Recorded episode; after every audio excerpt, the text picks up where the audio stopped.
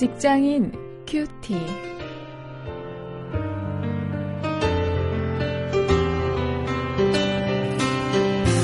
여러분 안녕하십니까? 7월 23일 아, 오늘 사도행전 24장 1절부터 23절 말씀을 가지고 일터 윤리를 주제로 해서 말씀을 묵상하십니다. 오늘 묵상할 말씀의 제목은 하나님과 사람에 대해 거리낌 없는 양심입니다.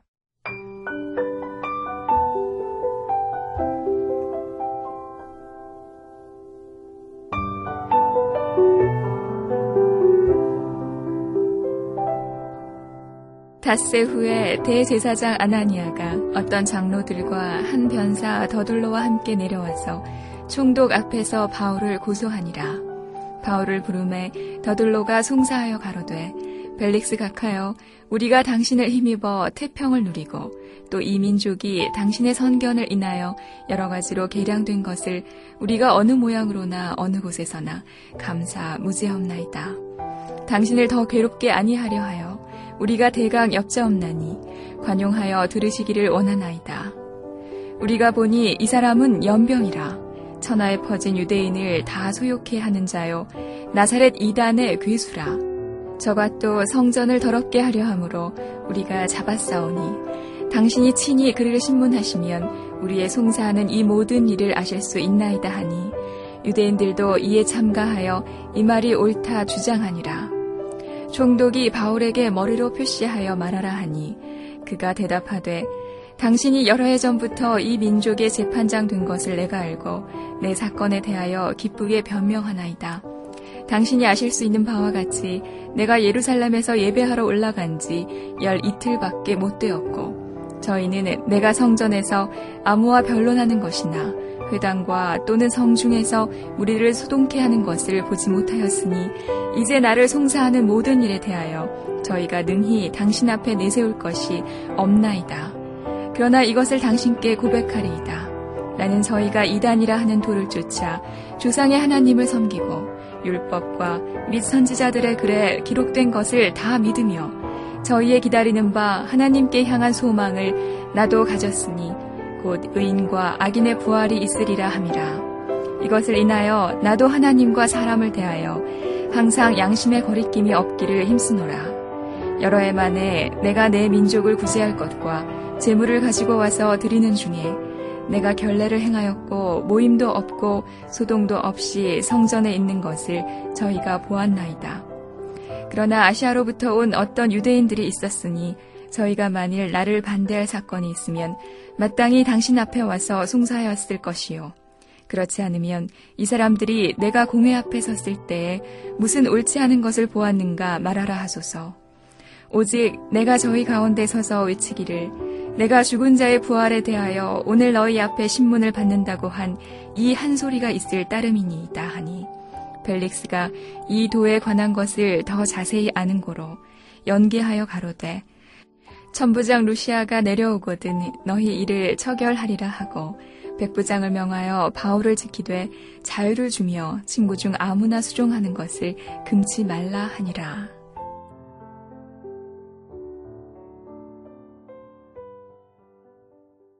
우리가 직장 생활을 하다 보면 사람들의 비난을 받을 때도 있죠. 아, 그럴 때 우리 양심에 정말 거리낌이 없다면 우리가 떳떳할 수 있을 것입니다.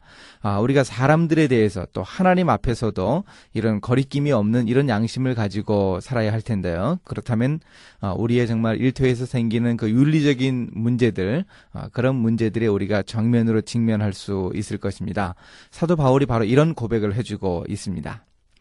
이제 가이사랴로 이 바울이 호송이 되고 있는데요. 거기에서 사도 바울이 또 재판 자리에 섰습니다. 이 예루살렘에서 대제사장 아나니아가 이 장로들과 함께 이 변호사, 이 변사인 더들로를 데리고 와서 이 바울을 고소하는 장면을 우리가 볼 수 있습니다. 이 벨릭스 총독을 이 더들로는 아주 미사 요구를 사용해서 길게 칭찬을 하고 있습니다. 아, 그리고는 이 더들로가 바울에 대해서 고소를 하는데 그 고소의 내용은 모함과 다름없었습니다. 아, 이 사람이 정말 법을 공부한 아, 그런 이 변사인가 우리가 생각하게 만드는 아, 그런 모함을 하고 있습니다. 이 바울은 유대인들을 소욕해 하거나 성전을 더럽힌 적이 결코 없었습니다. 아, 그런데 그런 죄목을 가지고 사도 바울을 모함하고 있는 더둘로의 고소 내용을 우리가 볼 수 있습니다. 여기에 대해서 바울이 어떻게 자신을 적절하게 변화하고 있는가 하는 모습이 이제 10절부터 21절에 나타나고 있습니다. 자기에 대해서 터무니없게 고소하는 것을 본 바울은 자기가 예루살렘에 올라간 지 열 이틀밖에는 되지 않았고 성전을 더럽히는 행동이나 유대인을 소욕해 하는 그런 증거를 고소하는 사람들이 전혀 갖고 있지 못하다 하는 사실을 아주 논리적으로 지적을 하고 있습니다. 그리고 바울은 자기 신앙에 대해서 다시 한번 이야기했습니다. 어, 이것은 그 자기의 그 무혐의에 대한 변호이기도 하고요. 아울러서 간접적으로 복음을 전하는 것이기도 했습니다. 이 법정에서 이런 자기 신앙에 대한 이야기하는 것이 어떤 도움이 될까 우리가 이 단순하게 생각할 수 있지만 어, 이것은 아주 중요했습니다. 자신은 율법을 믿고 또 하나님을 향한 소망을 가지고 어, 부활도 믿고 있다고 이야기했습니다. 아, 그리고 하나님과 사람을 대하면서 항상 양심의 거리낌 없이 그렇게 행동하기를 애쓰고 있다. 이렇게 말하고 있습니다. 그 증거들을 또 제시하는데요. 오히려 이 동족을 구제하기 위해서 물건을 가지고 예루살렘으로 갔고 또 성전에서 자기가 이 결례를 행했다고 어, 그렇게 반박을 했습니다. 어, 그러니 성전을 더럽히는 그런 일을 자기가 할 리가 없었다는 사실을 이 효과적으로 이 증거하고 있는 것입니다. 나아가서 이 문제의 핵심이 뭔가 이 사도 바울이 짚어주고 있습니다. 문제 핵심은 이 죽은 자의 부활에 관한 이 교리적인 논쟁이라 하는 것을 지적하고 있습니다. 어제도 우리가 보았지만 유대인들 중에도 사실은 이 죽은 자의 부활에 대해서 생각이 달랐지요. 바리새인들은 죽은 자의 부활을 믿었지만 어, 사두개인들은 죽은 자의 부활을 믿지 않았습니다. 아, 그러니 교리적인 논쟁거리라고 하는 사실을 다시 말하면은 그 유대교 안에서 생긴 내부적인 문제라고 하는 사실을 이 바울이 효과적으로 드러내어서 어, 자기 자신을 변호하고 있는 것입니다. 이제 그러자 이 벨릭스 총독이 어떻게 합니까? 그 판결을 연기합니다. 지금 여기서 당장 판결을 내릴 수 있는 문제는 아니라고 어, 판단을 하고 이 바울을 구류 처분을 했습니다. 어, 이처럼 바울은 그 자신의 무죄를 적절하게 지적을 하면서 그 위기를 모면했습니다. 이런 태도를 이런 자세를 여태까지 볼 수 있었는데 오늘 본문에서도 우리가 그것을 볼 수 있습니다.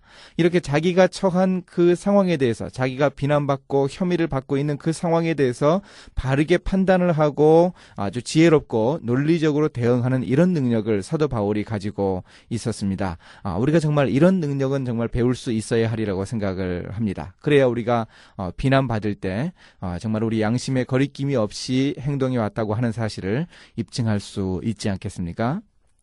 오늘 말씀을 가지고 실천거리를 찾아보겠습니다. 우리도 바울처럼 이런 고백을 할 수 있는가 우리를 돌아볼 수 있어야 하겠습니다. 하나님과 사람을 대할 때 양심의 거리낌이 없는 어, 그런 삶을 살고 있는가 우리를 한번 돌아볼 수 있기를 원합니다. 이제 함께 기도하시겠습니다. 하나님, 세상 사람들이 저희에 대해서 비난할 때 그 비난을 반박할 수 있는 논리적인 능력과 지혜를 제게 주시옵소서. 또 양심적으로 떳떳해서 하나님과 사람들 앞에서 한 점 부끄러움도 없는 그런 삶을 살 수 있도록 인도하여 주시기를 원합니다. 예수님의 이름으로 기도했습니다. 아멘.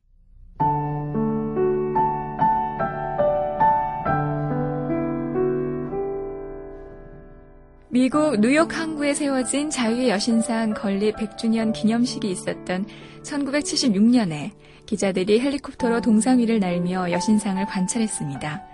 그런데 놀랍게도 동상 머리 꼭대기에 머리털 하나하나까지 매우 정교히 조각되어 있었어요. 한 기자가 머리 꼭대기를 볼 수 있는 것은 갈매기 뿐일 텐데 왜 저렇게 정성스럽게 조각했을까요? 라며 감탄을 했죠. 그러자 옆에 있던 다른 기자가 말했습니다. 그것이 바로 예술가의 양심 아니겠습니까? 보이지 않는 부분까지 최선을 다하는 마음의 자세가 바로 양심입니다.